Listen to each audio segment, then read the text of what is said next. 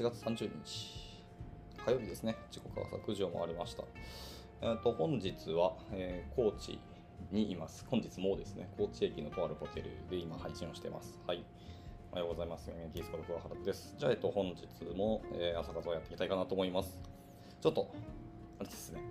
急遽取ったホテルなので、あと外音ですかね、周りの環境音がうるさいので、多分僕の声の質がかなり低いとは思いますが、ちょっとご容赦いただければ幸いです。じゃあ、えっと、本日もタイトルにありますね、シッピング・トゥ・プロダクションという記事ですね。3日に分けかけて読んでますけど、これの、多分今日で終わるんじゃないかなと思いますので、読ん読み切っていきたいなと思います。はい。では、行きましょう。えっ、と、シチュエーセンさんとケイさんですね。おはようございます。今日もご参加いただきありがとうございます。おい。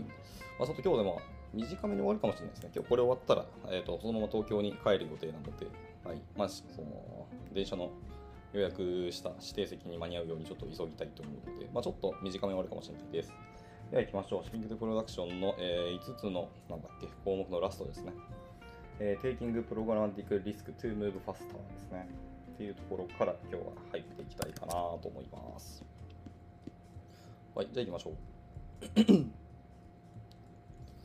えーより早く動くために、え現実的なリスクを取るというタイトルですね。はい、いきます。え通常よりも早く移動したい、えそのためにもう少しリスクを取っても構わないという場合があります。えそのための、え実用的なプラクティスとは何でしょうか、えそのどのプロセスやツールを絶対に介してはいけないかみたいなのを決めますと。でテストを実行せずに、え強制的に着陸するということは可能か、えコードベースの変更を他の誰にも見られずにいけますかと行えますか、えテストなしで本番用データベースを変更することは可能かみたいな、まあ、問いを挙げられてますね。まあこんな問いからそのどのプロセスとかツールを、え使わなきゃいけないか、もしくは避けなきゃいけないかっていうのを決めましょうと言ってますね。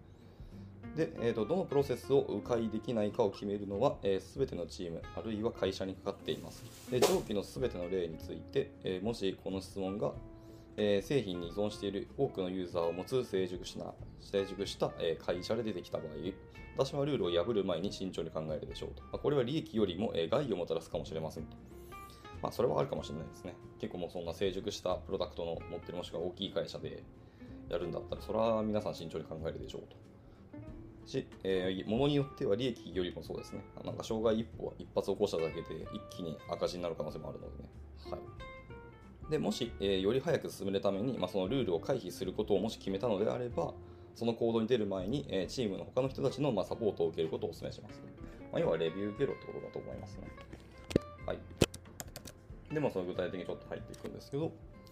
えーと、はいはいはいはい、そうですね。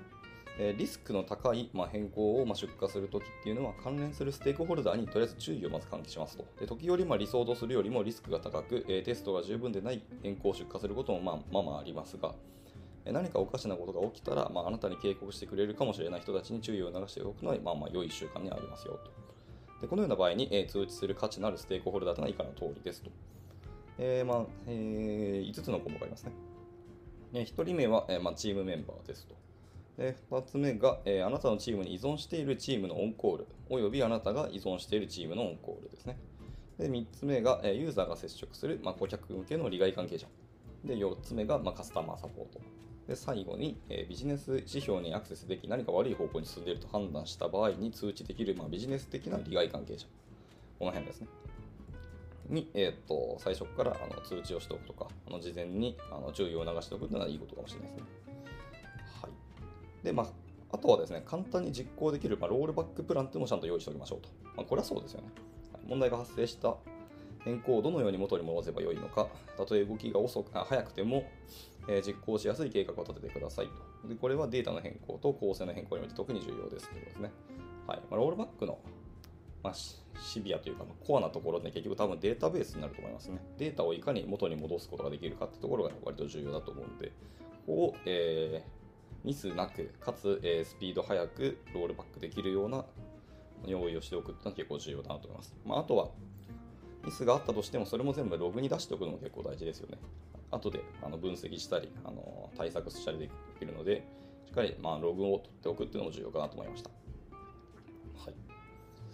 こですね。で、えっ、と、またまた Facebook の例を出すんですけど、Facebook の初期には、えー差分ファイルに、えーとリバードプランというものを追加することが一般的だったらしいですね。はい。一応その Facebook のエンジニアリング文化の内側みたいな記事があるので、まあ、ここを見てみてくださいということでした。えー、Inside Facebook Engineering Culture っていうブログがあるそうですね。これ気になるな。ちょっと、えー、まあ、今日はさすがに読めないんですけど、今後、もし、えー、ちょっと興味がいたら読んでみようかと思います。一応、まあ、パート1、パート2に分かれていて、え、ー、と、5つのカテゴリーですかね。大大項目に分けられて、まあ、書かれてますよということですね。えーまあ、読まないけど、ざっくりその5つの項目だけいくと、えーと、オーバービュー、まあ、いわゆるあの概要ですね。で、次はハイアリングで採用の話で、キャリアの話、エンジニアリングプロセスの話、で、最後、アドバイス、助言ですね。えーまあ、ちょっとこれパート2は短いので、パート1の方が多分項目、詳細な風に書いてあるんで、まあ、興味、うん、後ほど読みます。はい、読んでみて、で、朝活で読むかもちょっと決めようと思います。やっぱ Facebook のこのチームカルチャーってなかなか知らないので、僕は読んでみたいなと思いました。はい。で、えっと、本題に戻りますね。えー、続いていきたいと思います。で、えっとまあ、さっきのブログからの引用なんですけど、えー、初期のエンジニアっていうのは変更を元に戻す方法を指示するために、えー、サブンファイルに、まあ、いわゆるリバード計画を追加していきたいとよく話していたと。でこの方法はより優れたテストツールによって、まあ、年々改善もされてますよというふうに言ってます。はいで、まあ、リスクの高い変更だ、えー、出荷した場合ですね。あとに、顧客からのフィードバックを利用するっていうのも重要ですと。でリスクのある変更を出荷した後、まあ、フォーラム、カスタマレビュー、カスタマサポートなどなどの、えー、顧客フィードバックを、まあ、そういうものを、えー、フィードバックを受けられるチャンネルっていうのを用意しておきますと。まず、またそこに、えー、と誰でもアクセスできるようにしておきますと。でこれらのチャンネルに積極的に目を通して、まあ、導入した変更に起因する問題が発生している顧客がいないかどうかというのを確認しましょうと。インシデントを追跡し、またその影響を測定するというのも重要です。で過去1ヶ月間に製品が何回停止したかっていうのをご存知でしょうかと。過去3ヶ月か、もしくはあの顧客はどのような経験をしたかと。ビジネスへの影響はどうだったかみたいなところをしっかりあのメトリックス取りましょうと言ってますね。これはまあ自社サービスやってる会社ならやってると思いたいんですけどね、ちょっと我々みたいにこうクライアントワークだとなかなかそこまでやるとか、一度リリースした後のその運用フェーズに入って、えーと、我々がどこまでこう介入させてもらえるか、逆にクライアントがどこまで望んでるかに結構依存してしまうので、なかなかこうメトリックス系っていうのが弊社はなかなかですね、知見が弱かったりするので、まあ、ここは、まビジネスモデルが違うので仕方ないんですけど、でもまあ、あの自社サービスやってる会社はこういうメトリックスしか取ってるんだろうなっていうのがあると思いますし、まあ、それをしっかりみんなが認識してるとか、あのちゃんと見てますかっていうのは割と重要かなと思いますね。で、まあ、これらの質問に対しても答えがもしノーとか、えー、と分からないみたいなものであれば、あなたは何も見えずに飛行していることになり、まあ、システムの信頼性がどの程度なのかっていうのを知らないことになります。例えば停電を追跡、測定し、まあ、その影響を蓄積するために、アプローチを変更することをまあまあ検討してくださいと。でこのデータは、え、より信頼性の高いリリースを行うために、いつリリースプロセスを、え、調整すべきかっていうのを知るために必要です。また、まあ、エラーバジェットを使用する場合にも、このデータが必要になりますと。はいで、まあ、エラーバジェットを使って、え、リスクの高いデプロイメントを行うことができるかどうかっていうのも、え、決定します。で、えーと、SLI、えー、 service level indicator とか、えーと、SLO、え、 service level objectives などの、まあ、測定値っていうのを用いて、システムの可用性とかを測定したり、システムが劣化している時間や停止している時間っていうのを測定したりするところから始めましょうと。この辺があの導入の上限ですね。で次に、え error budget ですね。ユーザーにとって一時的に許容できると考えるサービスの低下量っていうのを定義します。でこのエラーバジェットを超えない限り、まあ、よりリスクの高い展開、はいまあ、サービスを破壊する可能性の高いような展開とか、まあ、リスクの大きい、まあ、出荷っていうのを進めても問題ないかもしれません。ただし、このバジェットを超えたら、まあ、それ以上近道をするのはなるべくやめましょうと。はい。まあ、基本的に近道っていうのはリスクありきのものだから速くてかつ安全な道がもしあるんだったら別に近道する必要はなく、まあ、リスクを負う必要もないので本当に追いたい時に、まあ、追いましょう。その代わりリスクを取った時にあのリカバリーできるようにしておきましょうというのは大事ですよね。まあ当たり前のことをちゃんと当たり前にやりましょうっていうことを言語化したなというふうに思います、はい、以上今ので5個目の項目、えー、Taking Programmatic Risk to Move Faster でした、はい一応ラスト、えー、6、7ってあるんですけど、6個目は、えー、Deciding on the approach you take っていうところで、まあ、あのこのセクションっていうのは、えっと、別のこの、えー、サブスクライブの、えっと、記事のリンクが貼られてるんで、まあ、そっちの方をむしろ見てくださいっていうふうに言っています。はい。まあ、この今回のシッピングとプロダクションの、えーと、概要の記事ですね。まあ、一個一個多分あの項目に分けられてて、もっともっと詳細に、えーと、この記事について読みたい場合は、こっちの、えー、リンクから、えーと、サブスクライブしてくださいということでした。はい。まあまあ、今回のあの記事でも十分僕はいいなと思ってますけど、今のが6個目で、えー、と7個目は、えー、Other things to え、インコーポレインコーポレートか、into the deployment process ところですね。まあ、このセクションについても、えー、別の、えー、記事があるんで、そこのサブスクライブをしてくださいよっていうことでした。はい。で、最後、テイクアウェイズですね。はい。テイクアウェイズがちょっと長いんで、ここも読み切ったら終了かな。そうですね。はい。まあ、教訓っていうところですね、テイクアウェイズ。まあ、教訓と訳すか、まあ、なんと訳すか難しいですけど、今一旦教訓と今回訳します。えー、本番環境への、えーと、出荷方法だけでなく、まあ、ミスが起きたときにどのようにリカバリーするかっていうことに、まあ、焦点を当てることが、まあ、最大の収穫の一つであるっていうのは提案します。で最後にそのポイントっていうのをいくつか挙げて、えー、おしまいにしたいなと思いますと。はい、1つ目ですけど、えー、迅速な出荷と、えー、高い品質を両立させること、まあ、その両方が可能ですよっていうふうに言ってます。まあ、結構トレードオフっていう方もいらっしゃいますけど、ちゃんと両方を追うことができますよっていうふうにこの方はおっしゃってますね。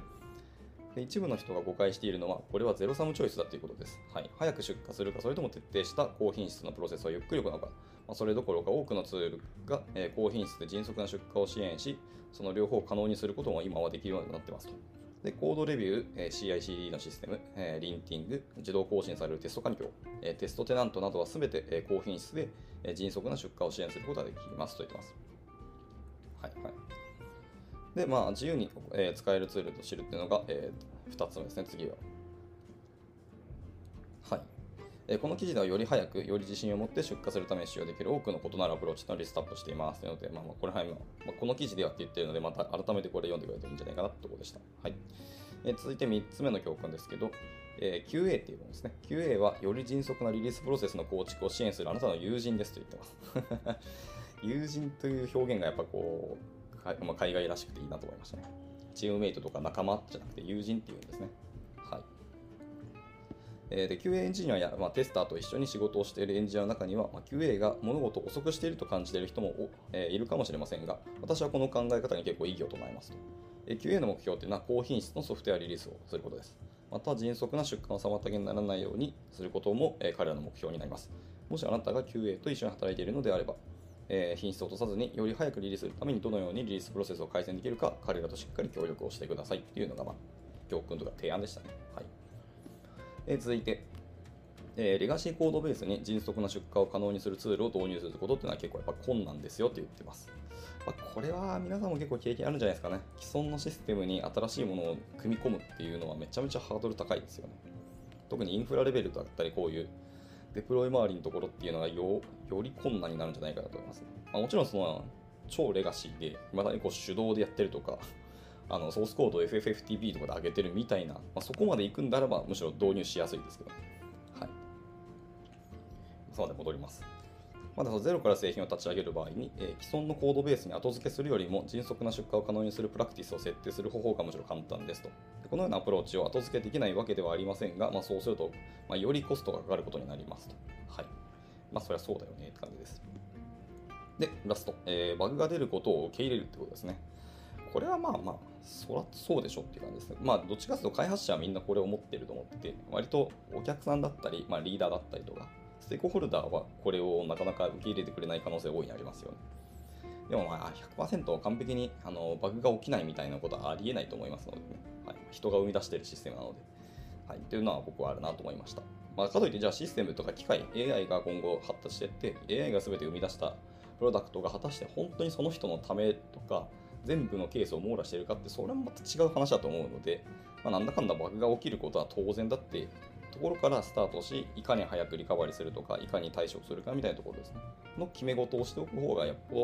なんか健全な気はしますけどね。はい。ちょっと余談から入りましたけど、戻ります。いかに早くバグを修正するかに集中する、まあ、多くのチームがいかにしてバグをゼロに近づけて本番環境を出荷するかにこだわりすぎて、いかにして問題を素早く発見し、迅速に解決するかを考えることを結構犠牲にしているチームが多いよっていうふうに言ってますね。はい。そうですね、問題を素早く発見するっていうところの、えーと、環境づくりも確かに大事ですよね。あの見落としがちなんですけど。はい、っていうところですね。はい。以上、今ので、まあ、教訓でした。まあ、あとは、まあ、ファーザーリーディングで、まあ、あの他にもこんな記事があるので、この辺見てもらってもいいんじゃないのっていうような記事のリンクがバーって書いてあるので、この辺見てみてくださいってことでした。はい、じゃあ、長かったですけど、実に3日に分けて読んできましたけど、えー、シッピングというプロダクションという記事を読んでいきました。なかなか、個人的には面白かったし、学び多かったなとちょっと思いますね。はい。というので、えー、本記事は一旦終了して、残り、まあ、あの10分早い、10分はちょっと早すぎるので、そうですね、えー、軽く JSA インフォの更新だけ見て終わりにしようかなと思います。えー、JSA インフォの8月25の、えー、更新ですね。でもちろん全部読んでたらキリがないので、まあ、ざーっと読んでいって終わりにしたいかなと思います。はい、j s インフォ8月25ですね。第606回ですけど、えー、BUN 版ですね。版っていうフレームワークを作っている、えっ、ー、と、ちょっと知らない方ですね。っていうなんちゃらさんを中心に、えー、 Oven という会社が設立され、資金調達が行われるようになったよということでした。へで Oven の今後のロードマップとして、 Bun を活かすエッジサーバーのホスティングだったり、Node.js 向けに書かれたフレームワークのサポートの改善だったり、まあ、半年以内に stable 版を出すっていうのがやっぱ目的目標にしているそうですね。本格的にビジネスにも参入していこうっていうぐらいの本気度らしいですね。はい。で、続いて、えー、using has ですね。has メソッドですね。CSS の。の、えー、とある記事について、まあ、リンクが貼られていて、で、この記事では CSS のハズ疑似クラスについて紹介されてますと。これ多分、どっかで読んだ気がしますね、僕。はいまあ、いわゆる親セレクターとしての利用方法が、まあ、よく知られてますけど、それ以外にもグリッドの利用だったり、えーと、兄弟関係者だったり、ん？演算者だっけ？との、えー、違いだったり、シブリングコンビネーターズとの組み合わせなどについても結構紹介されているので、はいまあ、CSS のハズメソッドですね。っていうものの、あの紹介記事っていうのを見てみてくださいました。まあ、WebKit の記事なんで、あの Apple の記事ですね。はい。で、続いていきましょう。ヘッドラインですね、続いて。ヘッドラインですけど、まずはバージョン1.9のリリース、1.9.0の α0 のリリースです。これ何かっていうと、リダックスの、えー、ツールキットですね。リダックスツールキットの新しいリリースだそうです。えー、 merge mutation の追加になったりとか、 createReducer のオブジェクトを渡すスタイルを、えー、 deprecate に変更したりとか、えー、 createAsyncThunk .withTypes の追加になったよとか、まあ、ちょっと細かいところのリリースですけど、まあ、まだ α0 なので、もうちょっと傍観しててもいいなと思いますが、とりあえず先にどんな機能が出るかっていうのを知るだけでもいいので、まあ、リリースノート見てみてくださいということでした。続いて、えっ、と、 Cloudflare の Miniflare ってものの、えリリースです。バージョン2.7.0です。はい、でこれはフェッチリクエスト、モックス API の追加ができたりとか、えー、 Durable Object、フラッシュする API の追加などなどみたいなのが行われたそうです。やっぱマイナーなので、ちょこちょこの小さいものが入ったというような感じかなと思いますね。はい。じゃあ続いて、まあ、さっきのですね、冒頭にありました、まあ、 Oven っていうものの会社が立ち上がっているということでした。で続いて、えー、Node.js のバージョン18.8.0っていうのがまあリリースになりましたよということですね。はい、でユーザーランドでのスナップショットを作成復元できる、えー、ハイフンハイフン build ハイフン snapshot っていうオプションと、えー、ハイフンハイフン snapshot ハイフン blob っていうオプションがまあ追加になりましたよということです。で現時点では、まあ、CJS だったり ESM っていうのはサポートしていたいので、まあ、していないので、えー、1つのファイルのみは使えますよと言ってます。はい、そうでした。では続いて、えっと、リリースノート、えっと、 Safari Technology Preview 1号に WebKit ってことですね。サファリの話ですね。 Safari Technology Preview 152がリリースになったと。 ECMAScript proposal stage 3の、えー、シンボルズ as ウィークマップキーズっていうものが実装になりましたと。ほう。とあと、 Compression Stream API の実装になったと。などなど、いろんなものが実装になったということですね。はい。いや、最近、アップルちゃんとサファリっていうか、ウェブに目を向けてくれてきたっていうのが僕はすごく嬉しくてですね。いや、今後のサファリは割と期待したいなと思ってるので、まあ、こういう記事がちゃんと継続的に出てくれるのはありがたいなと思います。はい。では続いて、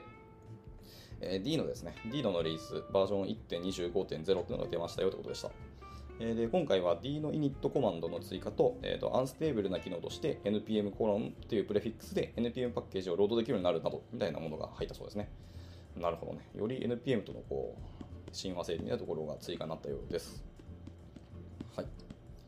というところで、まあ、あとはアーティクルだったり、えー、スライド動画だったり、まあ、ソフトウェアツールライブラリですけども、この辺は、え、ー、と、長くなりそうなんで、もうちょっと中途半端で申し訳ないんですけど、この辺で今日は一旦切らせていただきたいなと思います。はいまあ、でもやっぱりいろいろなものが毎回ちゃんとリリースされてるっていうのをこう終えるのは大大事だと思うので、まあ、本当にあずさんにはいつもお世話になってますという感じですね。はい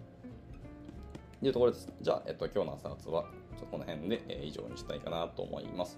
明日何読むかちょっとまた悩ましくてですね、もう今日読んだ、あの、なんだっけ、Facebook チームのほげほげみたいなやつか、まあ、この辺のアーティクル系をざっと眺めて読んでいきたいかなと思ったりしていますので、またあのご参加いただけたらすごくありがたいなと思います。じゃあ、と本日も、えー、ご参加いただいた多くの方々ありがとうございました。ちょっと環境音が本当に悪くてですね、まあ、明日はちゃんと自宅に戻るので、明日からまた元の配信に戻るかなと思います。では、えっと、今日火曜日ですね。8月ももうあと2日なので、はい、もう今年も4分の3が終わろうとしている感じですかね。早いですね。4分の3じゃねえな。えー、中11年の4分の3か。がもう見えてきているので、はい、本当1年が過ぎるのは早いですけど、皆さん進捗いかがでしょうか。というところで、まあ、あの、区切りの次になると思うので、また、えー、頑張っていけたらなと思います。では終了します。お疲れ様でした。